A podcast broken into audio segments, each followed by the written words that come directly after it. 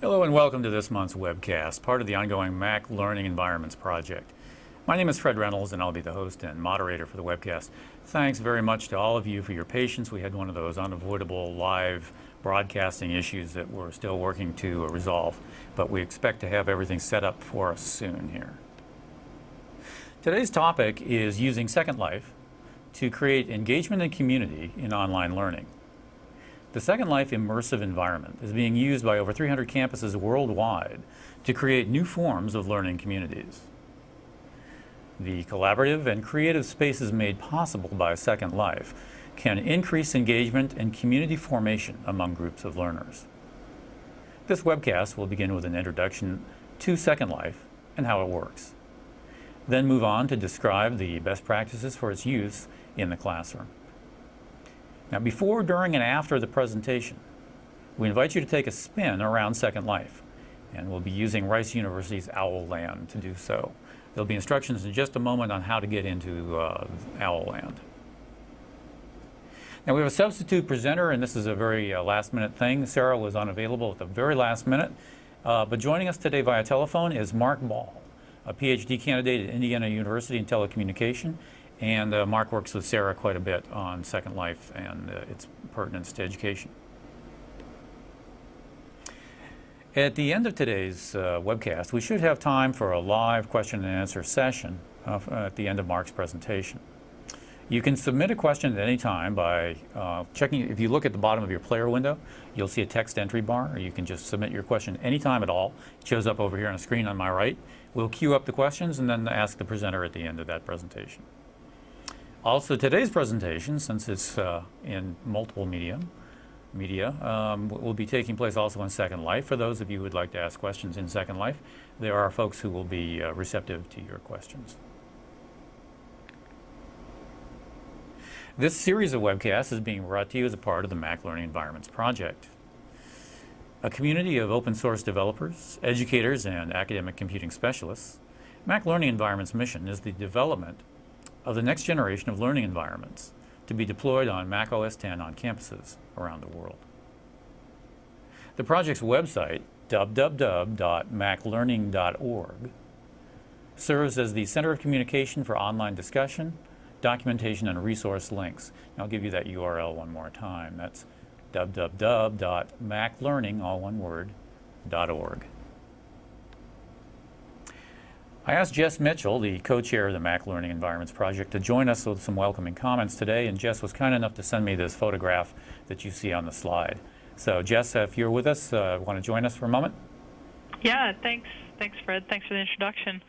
I just want to um, welcome everybody to this very exciting webcast. As Fred mentioned, we had a, a, few glitches at the last minute, so thanks for hanging in there with us. But um, this webcast is particularly interesting to the mission of Mac Learning Environments. As Fred mentioned, we're a community group of educators, technologists, professionals in IT, um, developers, and, and just people interested in new technologies and innovation. We're interested in talking about new products like Second Life and new applications that allow us to um, work with educators to find new ways to engage um, students in teaching and learning, and and to uh, to just experience new community avenues. We want to do that also on the Mac Learning Environments page, and you can expect to see a new website from us in the in the very near future. Um, in addition to uh, this webcast, we've done a number of other webcasts, and you'll be able to access those by um, going to the Mac Learning Environments page and clicking on the link, or um, as of this morning, you can go to the iTunes Music Store and type in Mac Learning Environments and pull up the archive of all of our webcasts in iTunes Music Store, download them, and consume them as you choose.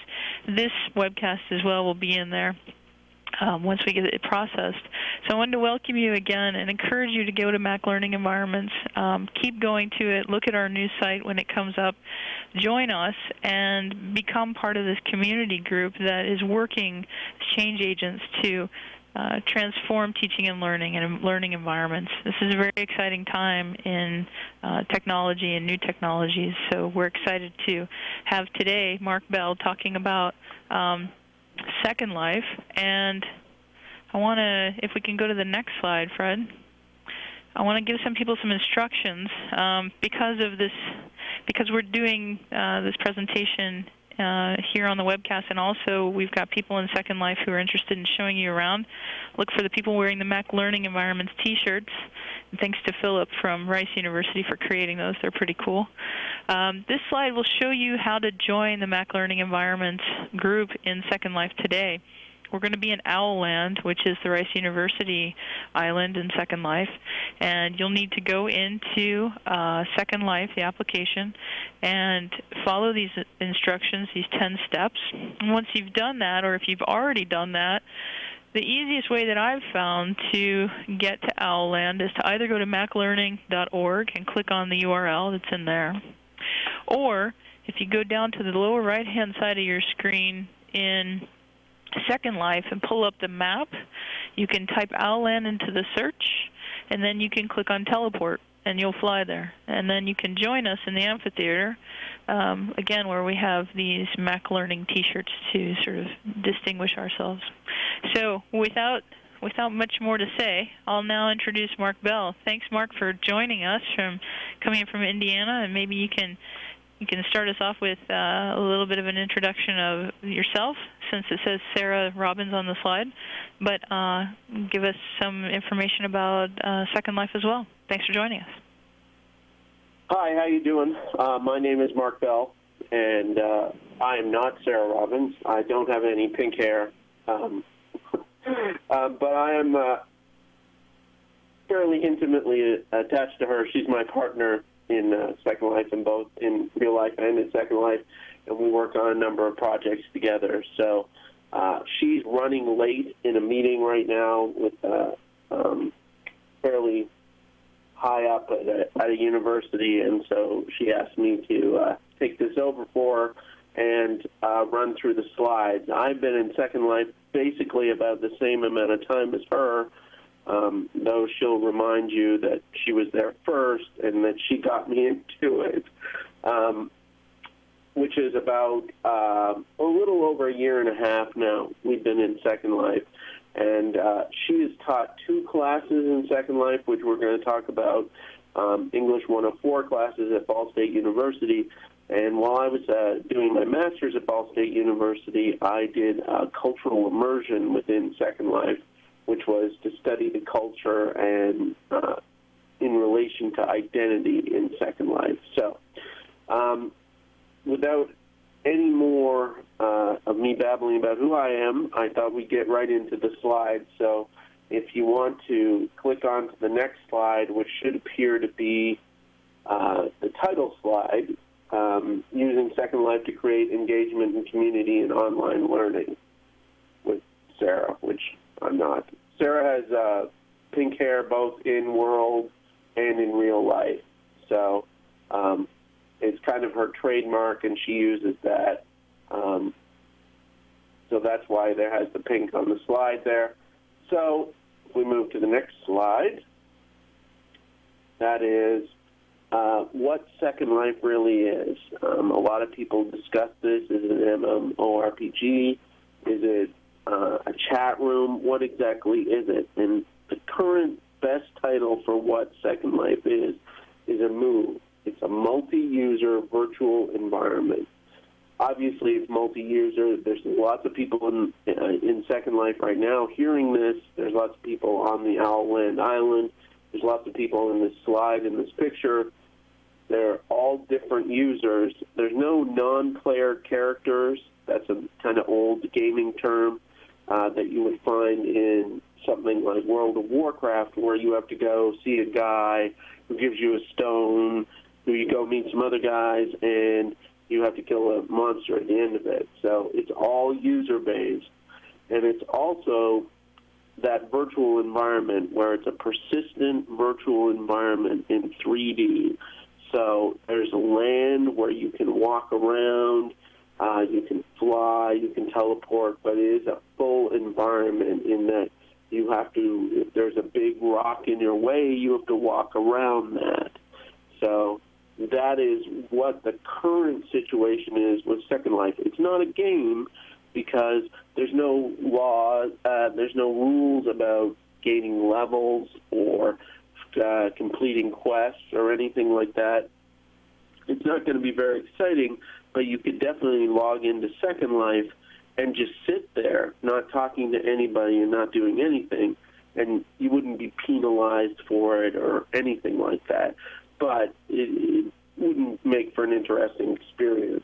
So, on to the next slide, which is um, a bit about the mechanics of Second Life, um, which can be overwhelming at first. This slide has Sarah's avatar um, with all of the me- mechanics, all really the communication and building mechanics within Second Life open at one time. So, starting across the top, you see chat, which is a communication that's inter- that's um, spatial.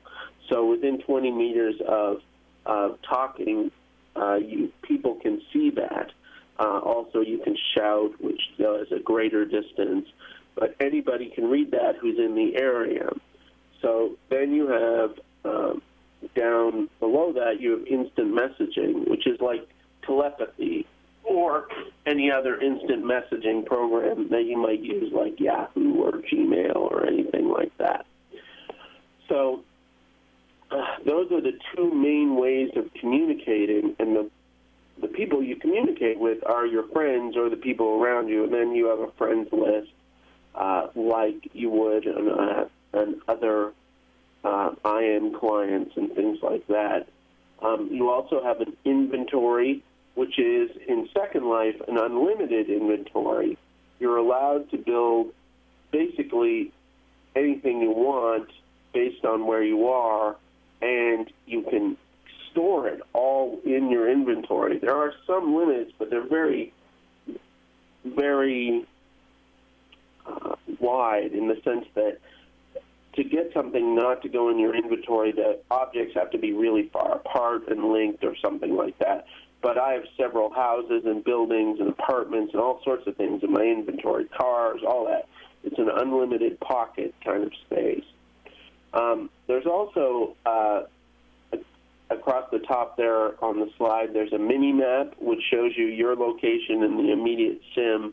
A sim is essentially a server that takes up 16 square acres of virtual land. So that shows you what the buildings are in the sim and if anybody else is in the sim. If there were other people in that little mini map, it would show up as little blue, little green dots. So um, that you might be seeing on your screen right now. There's also motion and camera controls. You can fly, you can walk, you can run, you turn left and right, all those fun stuff. You can also turn your camera around to see behind you, to take shot uh, pictures and things like that. Um, finally, in the kind of uh, lower part of the screen there, there are two controls that kind of make Second Life a, a bit more unique than a lot of places. First of all, there's building tools. In Second Life, you can you're basically given an unlimited set of Legos, and uh, you can take those Legos and stretch and turn them. If you've ever been in a situation where you're building in Lego and you just want it to be slightly different, you can do things like that in Second Life. Um, there's a bunch of basic building shapes that uh, all come together to make everything in Second Life. And that again leads to the whole idea that in Second Life, everything is user created. Linden Lab, who created Second Life, um, only really purchases and sells land. They don't create content. All the content within Second Life is all user created. And once you get into the world and look around, you'll be stunned by how much has been done and the near unlimited and limitless uh, creativity that's happened there. And then at the very bottom in the middle there are the media controls, which allow you to play audio and video. So you can run QuickTime streams uh, of both audio and video into those into uh, a sim and show movies and videos and audio and all sorts of things. So it provides an environment that you can customize very drastically to make it look exactly the way you want it if you own land in certain areas. Moving to the next slide, um, we'll talk a little bit about what happened with Sarah and her class. Sarah, about a, a year ago, uh, a little more than a year ago, got into Second Life, and she was teaching um, an English 104 class, which is a core curriculum composition class um, at Sec- in uh, Ball State University. Now, this is kind of an understood class for PhD students in her area to be teaching. It's a freshman class. Um, it's usually held very early in the morning, and uh, it's kind of one of those things that you got to go to, and you're not really interested in it. Um, so, Sarah uh, talked to the Center of Media Design at uh, Ball State, and they decided to fund uh, her to uh, provide space. They bought two islands or two sims in Second Life, which are together. They're Middletown and Media and Design, uh, two islands, and provided space for her to do uh, classroom work. So Sarah um, wanted to do a class that was a hybrid class instead of jumping into this virtual environment without any sort of um, safety net. She did a, a, a, a hybrid class. So they met once a week in World and once a week in the classroom. So to find out if anybody was interested in doing this uh, at Ball State, uh, she sent out a campus-wide email um, and asked if anybody was interested. And within the first 24 hours, received 300 messages uh, saying they wanted to be in the class. So she had to pare that down through uh, meetings and uh, basically a first come first serve basis to 18 students uh, for the first class, which was uh, started in the fall of 06. She's since then run the class again in spring 07 and had about 200 uh, respondents to her campus-wide email again asking if people wanted to be involved in the class. Move on to the next slide. Um, some of the sample assignments in uh, Second Life revolved around rhetorical analysis of objects and research methodologies. So certainly um, teaching rhetoric, especially to freshmen these days, implies that you have to teach them the rhetoric of virtual space. They have to understand that virtual spaces are chosen and deliberately chosen how they look and how they act, and so there could be rhetorical um, structures behind those choices. Also, not only the spaces themselves, but the avatars allowed for rhetorical analysis. Why do you wear those clothes? Why do you choose that sex? For instance, um, or gender. Um, for instance, in this slide, uh, which has the, the uh, one of the uh, activities that Sarah did in class, and I'll talk a little bit about it when we get to it. Um, but if you notice, in the center is uh, something that looks like a dinosaur. Well, that's Sarah's avatar at that point in time. So uh, they did extensive interviews and ethnographies of residents in Second Life, dealing with social interaction and all sorts of um, uh, small communities within Second Life. Talked about how to use space and visuals, and in the end, what happened was each at the end of the semester, uh, the students do a lot of writing because it is a writing class, but the end of semester project is not only an essay project, but also a build project in Second Life where they have to build a convincing rhetorical space to put forth their argument for whatever they're arguing for uh, the students. So they actually build um, a situation, uh, built um, basically centers around their uh, final projects and uh, open houses. We had open houses for both of those and had between two and three hundred avatars over this uh, space of a couple of hours. Now, I, I don't know about you guys, but um, having two to three hundred people show up at an undergrad final project uh, English 104 class is uh, pretty impressive, and uh, we were very pleased with the turnout. So that's kind of the things that went on. we move on to the next slide. Uh, Sarah's number one question that people say about Second Life is, well, they're not actually doing writing. Well, it is actually a primary writing environment. You do a lot of typing, you do a lot of uh, discussion back and forth, but also there's note cards that allow you to um, write up text and share it. Uh, in it, in addition to the webs, in addition to Second Life, there was a website for the course where the students were required to blog once a week or more, and and also write papers. So really, they had to do what was required in a normal English 104 class, in addition to a whole bunch of uh, in-world activities that added to the active learning and the visual rhetorical analysis of things. We move to the next slide. We see more about that authentic writing uh, environment. And she talks in this slide about Vygotsky's scaffold. It helps students understand what, how to build and how to structure their work. It allows them to accomplish those tasks as the, the scaffolding kind of fades away and it writes to an attentive audience instead of, you know, writing papers to a teacher who really doesn't care. Um, the picture here is, is very interesting. Um, this is from the final project of the first class in Second Life, um, which they created three different builds based around the idea of the high cost of secondary education. Well, they wanted to visually represent this high cost of uh, education, so they built a scale. Now, in Second Life, this scale works.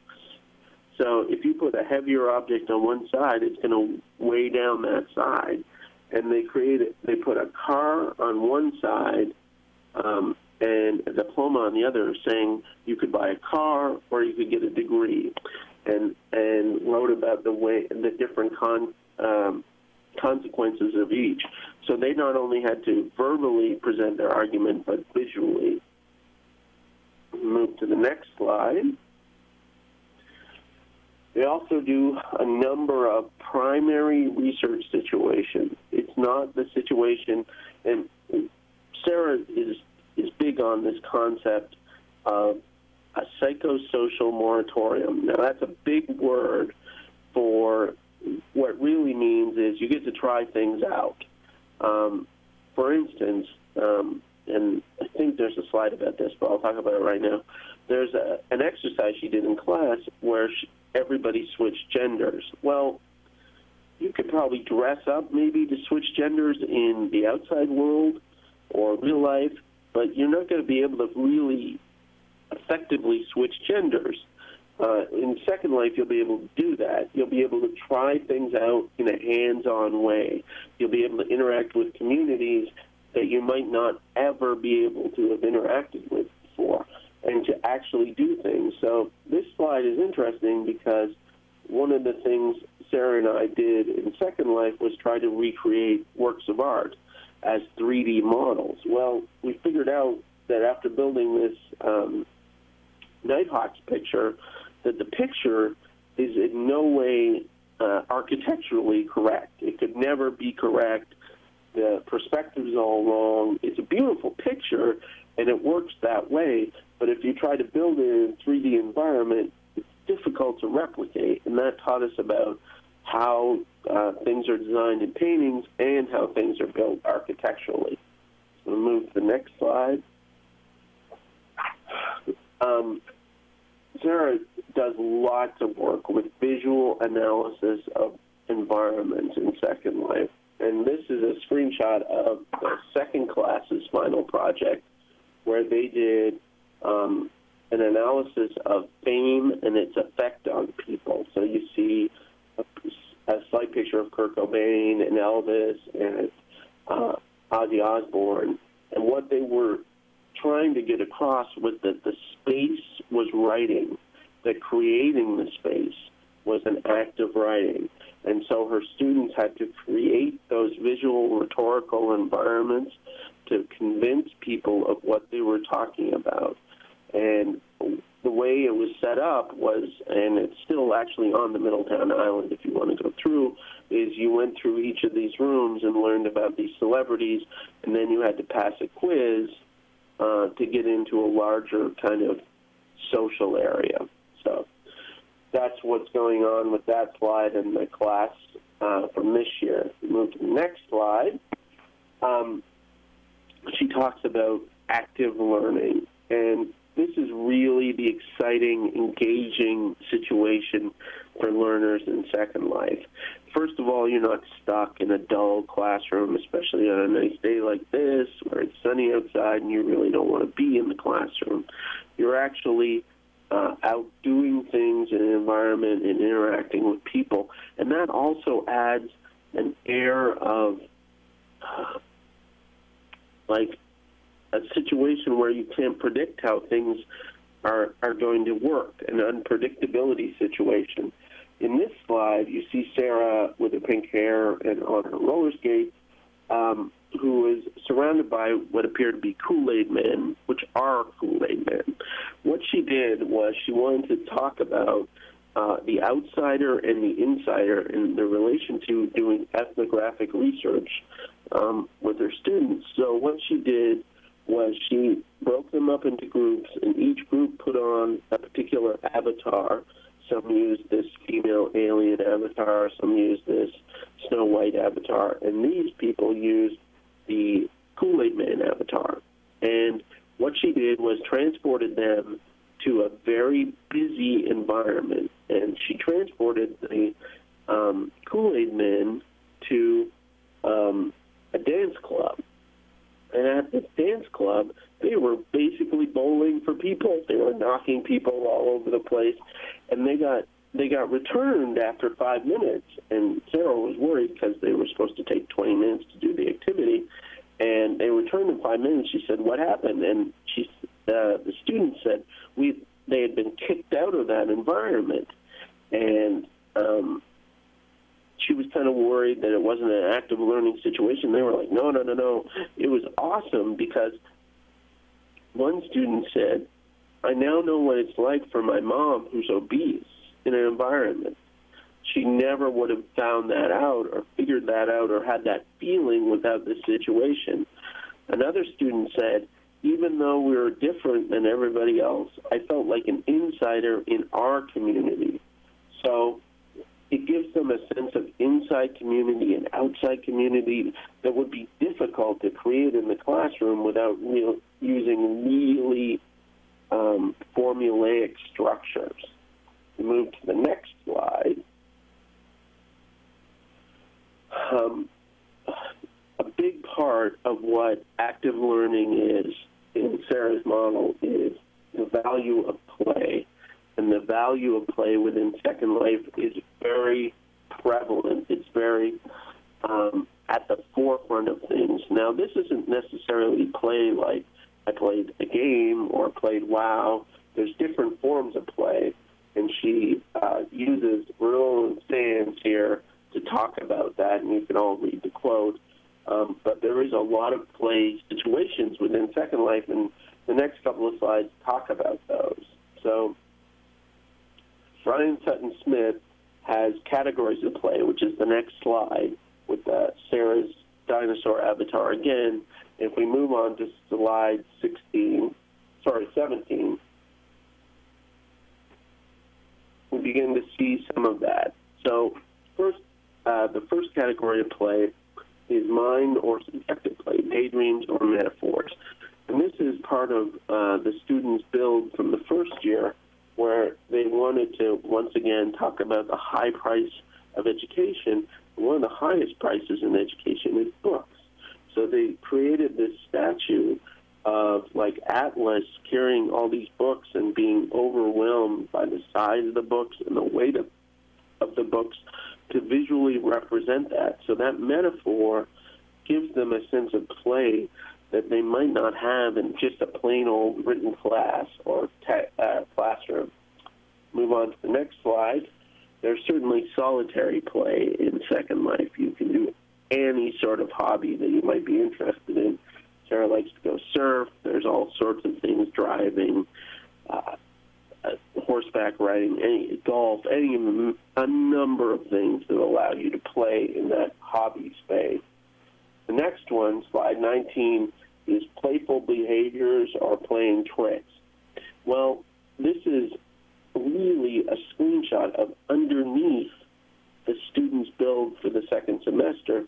They create a hidden area just for the students uh, that they could go to and hide away from everybody. So it kind of was like a secret passage. You went down a hall and you pressed the thing. And so this little secret area is an example of that kind of playing tricks on people and things like that. Um, the next is the informal social play, slide 20. Those social type of gatherings where people are meeting, where people are talking, where people uh, meet up in ways that you never thought they would meet up before, and you see that kind of limitless wealth of avatars and creations that people do. So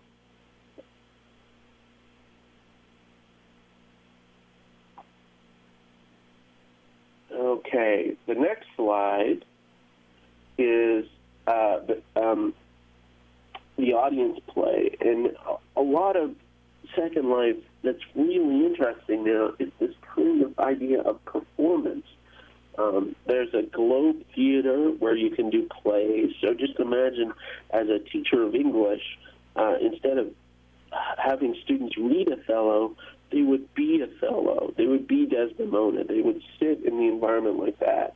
There's a lot of musicians who are um, who talk back and forth and do things like that um, and perform. And there's also a lot of plays and things like that that go on.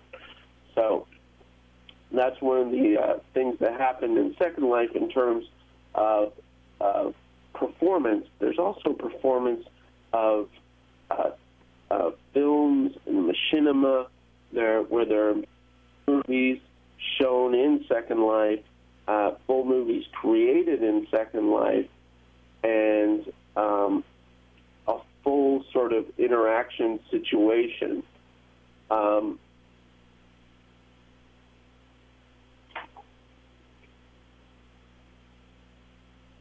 okay, I think there might be a problem. I'm just checking to make sure.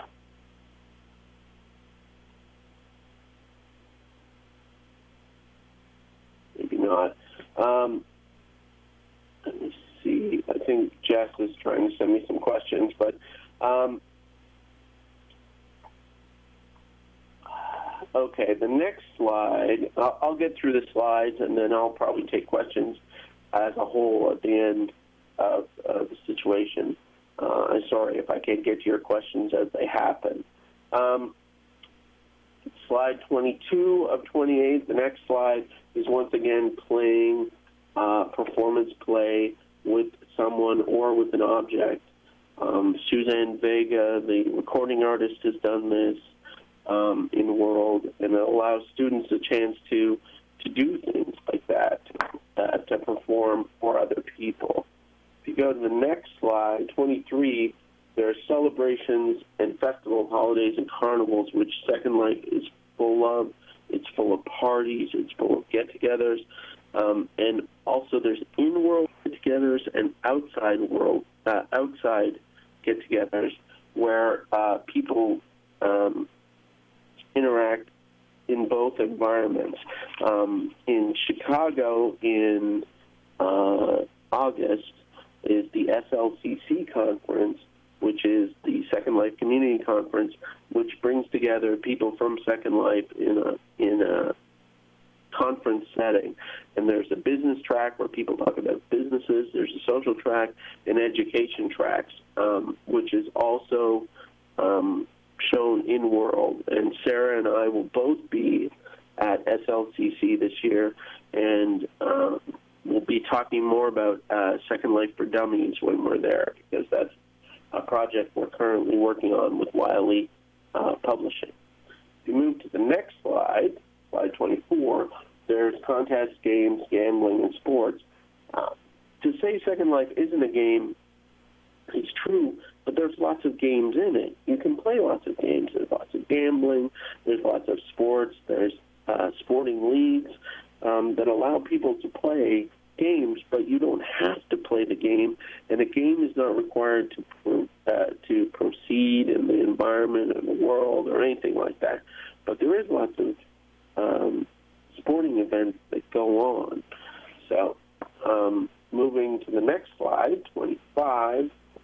There's risk or deep play, dangerous or risk-taking play, and this is kind of going back to that idea of the psychosocial moratorium in Second Life it allows you to do some risky behaviors like skydiving, like Sarah shows here, um, without a lot of risk to yourself. Um, I've skydived in Second Life. Um, I've fallen out of the air, you know, thousands of meters in the air and things like that. You can't really damage yourself. There's no kind of uh, health system in Second Life. So you can do these things and try these things and have fun with them without a lot of, with, a, with no risk to your personal body. So, uh, the next slide talks about parodies um, and the pl- the parodies of play in Second Life, and um, the idea of reality being held by the people within the world. And this picture is one of our favorite examples right now of what happened. John Edward, the presidential candidate, um, had uh, when somebody from the campaign, in an unofficial manner, created a Second Life presence for John Edward for president. It had little buildings. It had information about John Edward for uh, John Edwards for president. It had all sorts of uh, information about his campaign, and also it had a little mailbox that said, uh, "Send John a message." That you could send an email or drop in a note card uh, to tell John what you're thinking. Well, some clever griefer uh, set up right across uh, the way from this uh, John Edwards site a John Edwards site, John Edward being the psychic from California, I believe, and modeled it exactly on the same structures as the John Edwards site, and um, then uh, the mailbox on the John Edwards site said, uh, John doesn't need your message. He already knows what you're thinking. So an example of griefing, but it's also an example of visual parody. And when you get into visual parody, you begin to look at the rhetorical situations and the sense of play that's being uh, created in this environment. It's not mean spirited, but it's funny. But it also comments on what's going on, too. So that's kind of a couple of things that's going on in the environment. Uh, slide 27 talks about avatars. Now, we could almost do, well, we, ha- we have done, we've both done se- sessions for an hour alone talking about avatars and identity, um, how flexible identity is, uh, the idea of image uh, slippage, which is the situation where um, in a classroom, the, t- the professor is the person who stands at the front of the room where you all face that person. They usually wear a bit better clothes than the students, and uh, they talk in authoritative voice, and you know all those kind of structures. Well, in Second Life, that image slips because you have a situation where your instructor could be, like on this slide, dog. Uh, Sarah has wolf avatar. You know it's Sarah because it has a little bit of pink hair, but um, she could show up and be the professor for that class by being that uh, canine character. So you have the idea of an image slip and also the idea of what that avatar is expressing and the choices you make and the interactions that that, that creates with people. Say you had an avatar that was had something uh, inflammatory on a T-shirt. Well, somebody's going to say something about it, or something like that, or you have the whole situation where people create and live in Second Life in avatars that are non-human and interact with each other not as humans but as animals.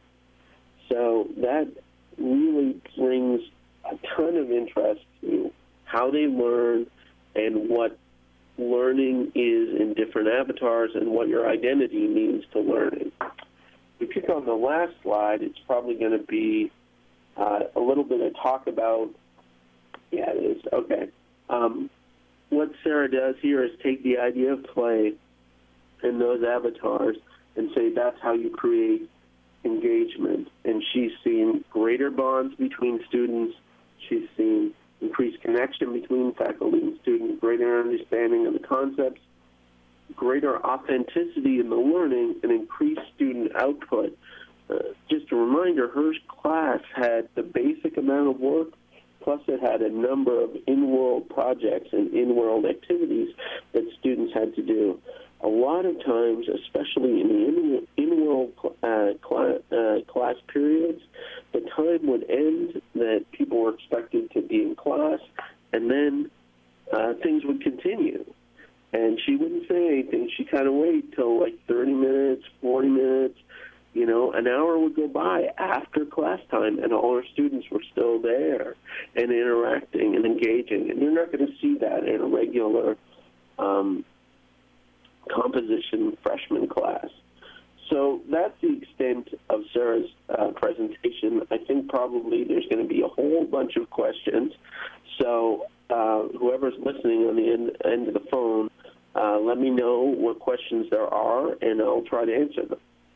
Hi, this is Fred in Cupertino, and thanks so much for your presentation.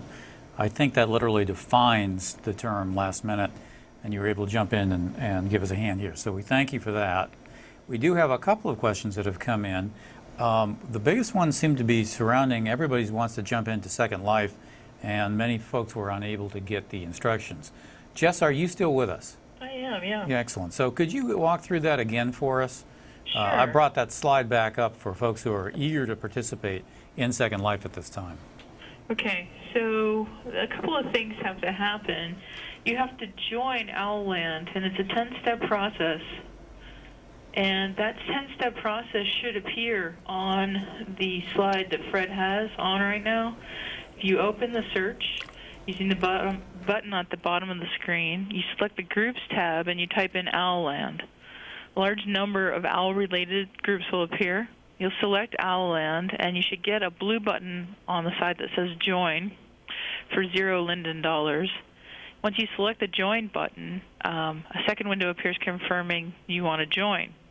You'll receive a confirmation that will allow you to join Owlland as guest. At that point, you have a couple of options. Since you're already at that screen, if you go into the map at the lower right-hand corner of your screen, click on Map, and then type in Owlland to the search, what'll happen is it'll give you the coordinates for Owlland, and then you can click Teleport, it will fly you to Rice University's Owlland, where you'll be in the middle of a green field. And if you turn to your right, you'll see the amphitheater with a number of tall trees and a couple of pink trees in the middle. We must have known Sarah was coming. Um, and then you can walk over to the group. We've got we've got a bunch of people in there. It's a it's a veritable Second Life party, and um, we've got um, a screen capture of the presentation um, up. So I hope that will get you in. If if you are successful in joining the group Owlland, and you have trouble finding it on the map, you can go to maclearning.org and there's a URL at the top of the page there. That is a Second Life URL, and it looks something like slurl.com slash Second Life slash, and then there there's the Owlland specific name and coordinates. That should get you there. Jess, that's great. Thank you. Uh, Mark, a question on the learning curve to get people engaged in Second Life. Uh, what kind of support did you have to give to folks uh, when you taught, or when Sarah taught her course, to get them engaged in Second Life? What was the curve like, and what kind of support would you foresee as necessary if uh, if this was to be implemented on a large scale in a university?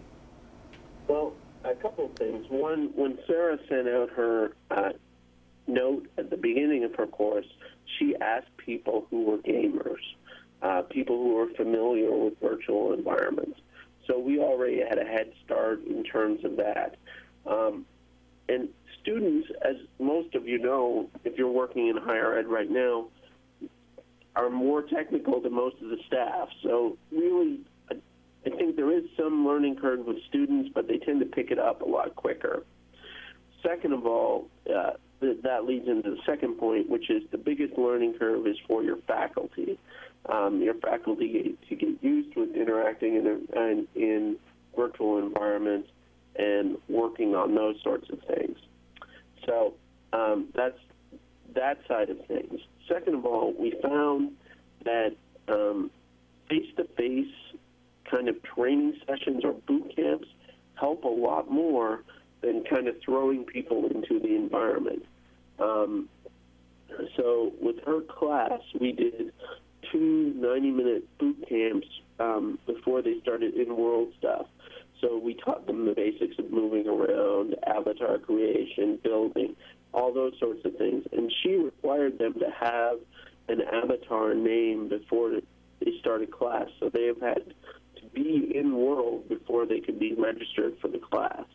Um, we've done a number of sessions across the country where we spend 45 to 90 minutes uh, or half day teaching people Second Life, and you can get a lot done in a with a small group of 10 to 15 people to go a long way to making them comfortable with that environment. So there is a steep learning curve if you're alone, but if you create that group dynamic learning experience with knowledgeable instructor, we find that that learning curve uh, quickly dissipates. Okay, thank you. Let's see. We have a, a group of K-12 instructors who are uh, viewing, and there's a tremendous interest, and at the same time, um, several questions around uh, uh, do instructors have any concerns about their students accessing the more adult areas of Second Life? I guess a follow-up question to that is uh, I understand that there is there are a couple of competing communities, or not competing, but complementary uh, virtual communities specifically for K-12. Can you comment on that? Um, Second Life really has two grids. Um, there's the regular grid, and there's what's called the teen grid. The teen grid is for 14 to 18 year olds, uh, so it's meant for uh, students who are uh, in the K through 12 area. Now, under 14 year olds, uh, there's a number of environments online. Um, I can't remember the name of them right now. Sarah can list them off. Um, if you contact her or I, we can look them up. Um, the teen grid uh, is only for people 14 to 18. If you're an adult on the teen grid, you must pass a background check and must only stay on your land. So it must be purchased through an educational situation. So the only adults in uh, the teen grid are uh, teachers. Well, people are like, well, you can lie about your age and join the teen grid. Well, if you've ever had a teenager in your house and tried to go in their room without uh, letting them know, they cause a ruckus. And there are actually teens on the teen grid who act as vigilantes trying to ferret out adults who are pretending to be in the teen grid uh, to get rid of them. And actually, um, the teen grid has very uh, low sort of situations like that, a low number of situations. You are interested in the teen grid, you need to talk to Barry Joseph. He's a, an organizer out in New York State uh, who runs an organization called globalkids.org. Barry is fantastic. He is a New York uh, motor mount. He'll, the first thing he'll tell you is he talks too fast and um, he'll tell you to interrupt him if you need him to slow down. But he is a great, great educator and does so much to bring um, kids with un, uh, with uh, poor backgrounds from all over the world into Second Life. So that's first of all the teen grid situation. Second of all, um, everyone in the main grid is over 18, and we get lots of questions of, well, do you lock down your island so the students don't get off and into uh, adult areas or things like that. And and Sarah and I both believe in this situation, which is um, we don't lock down our schools like that. Uh, you know, just because there's uh, adult entertainment in Muncie doesn't mean it's on campus. Um, in our island on Second Life, the Middletown Island, we can control who's there. So if somebody's there and being disruptive, we can uh, just kick them off, boot them off. Essentially, if somebody was disruptive in your classroom, it would give you the ability to move them off campus instantly um, with no recourse or anything like that. So you do have protections, and, and through all that, Sarah's only had a single incident in over a year of teaching in Second Life uh, that was even like that, and then used the incident to talk about um, visual and verbal rhetoric in Second Life. So she turned it into a lesson. Great answer. Thank you. Next. Yes, uh, thanks for the, uh, that response. Um, what was the name of that website one more time? globalkids.org. Thank you very much. Okay, another question. Um, how do we, this is uh, for someone who's just, uh, I think, getting into Second Life, how do we access environments that are created by others? For example, a hospital room where we could construct a patient doctor interaction. Can build anything in Second Life. The problem is finding a place to put it. Um, you, you either need to buy a parcel of land or an island or that situation that gives you a permanent space. If you're interacting with other people's stuff, you do searches, you become part of the community, uh, you join the SLED list, which is the SL Educator list, which is run um, by a group of educators, or the Second Life Researchers list, the SLRL, which is uh, run by Sarah and I. And now those will give you many places. And if you were looking for an example of something, you just go on there and say, uh, I need to uh, see what a classroom's like or a hospital room is like. Does anyone have an example? I bet you somebody's going to come up with an example. Okay. All right, another question here. For public institutions that have compliance requirements, for example, hearing impaired, vision impaired, et cetera, what solutions are being developed uh, by Second Life? Well, uh, a couple of things. Um, voice, part of Second Life in the future, um, you'll be able to interact with people uh, voice back and forth.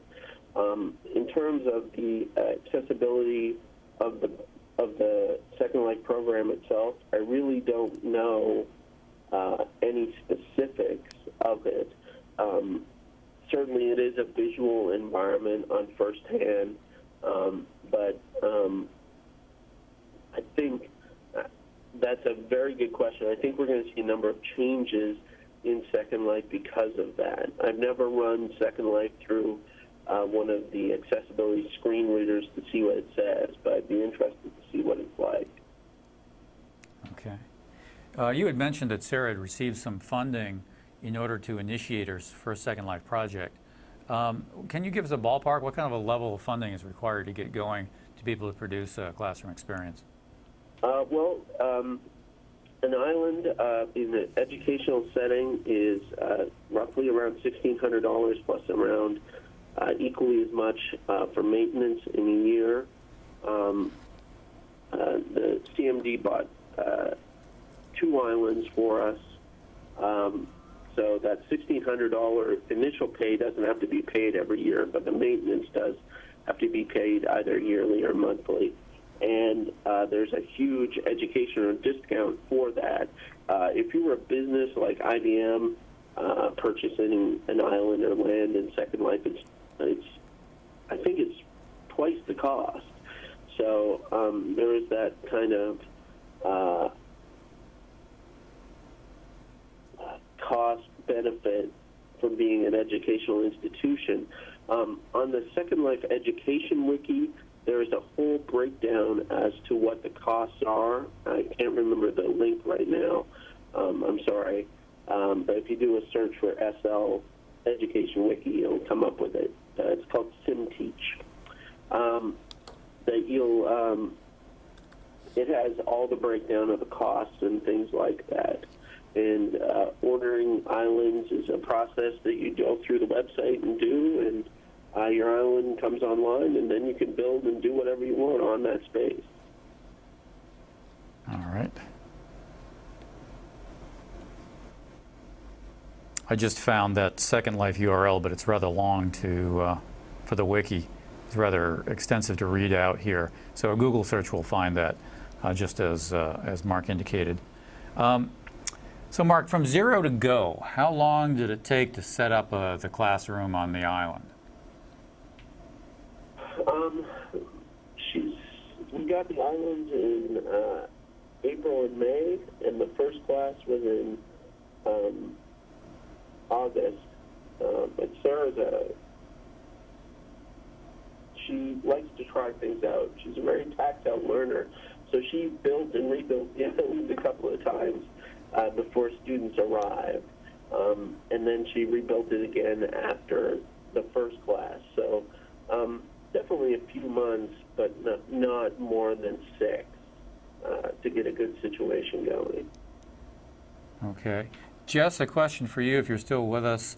Sure. A, a comment that there's no button at the bottom of the screen to join MLE and Second Life, and that'd be somewhere around step uh, six here, or seven. Right. So the the button at the bottom of the screen is actually map that you want to type in Owlland once you've already joined.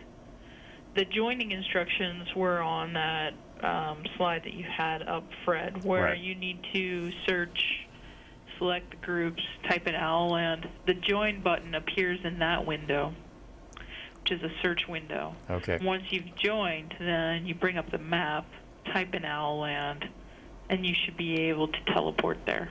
Sorry for the confusion, folks. What you're using is Rice University's Owlland space. Uh, they're gracious enough to share that with us, and they've opened it up for our use today. But um, as you know, uh, we've been talking about here the last few minutes, a lot of universities are creating spaces that are protected for their students to come in and to sort of have creative license over specific spaces. Um, they've opened this up for our presentation. Our closing question is, uh, what's what's up with the giant chicken on stage at Owlland?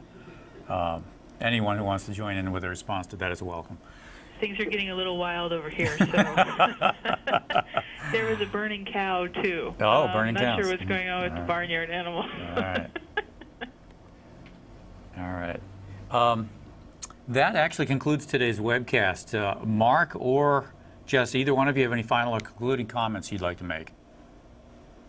Well, this is Jess. I'd just like to thank Mark for coming in and doing this presentation so quickly. I I know that you've done this presentation a, a number of times, as has Sarah, so I really appreciate you filling in, doing a fantastic job. I think that Second Life in a microcosm is is the most mature tool that really embodies what Mac Learning is interested in talking about.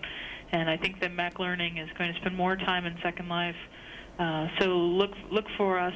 Look um, at maclearning.org to get more information about Second Life and what we're up to.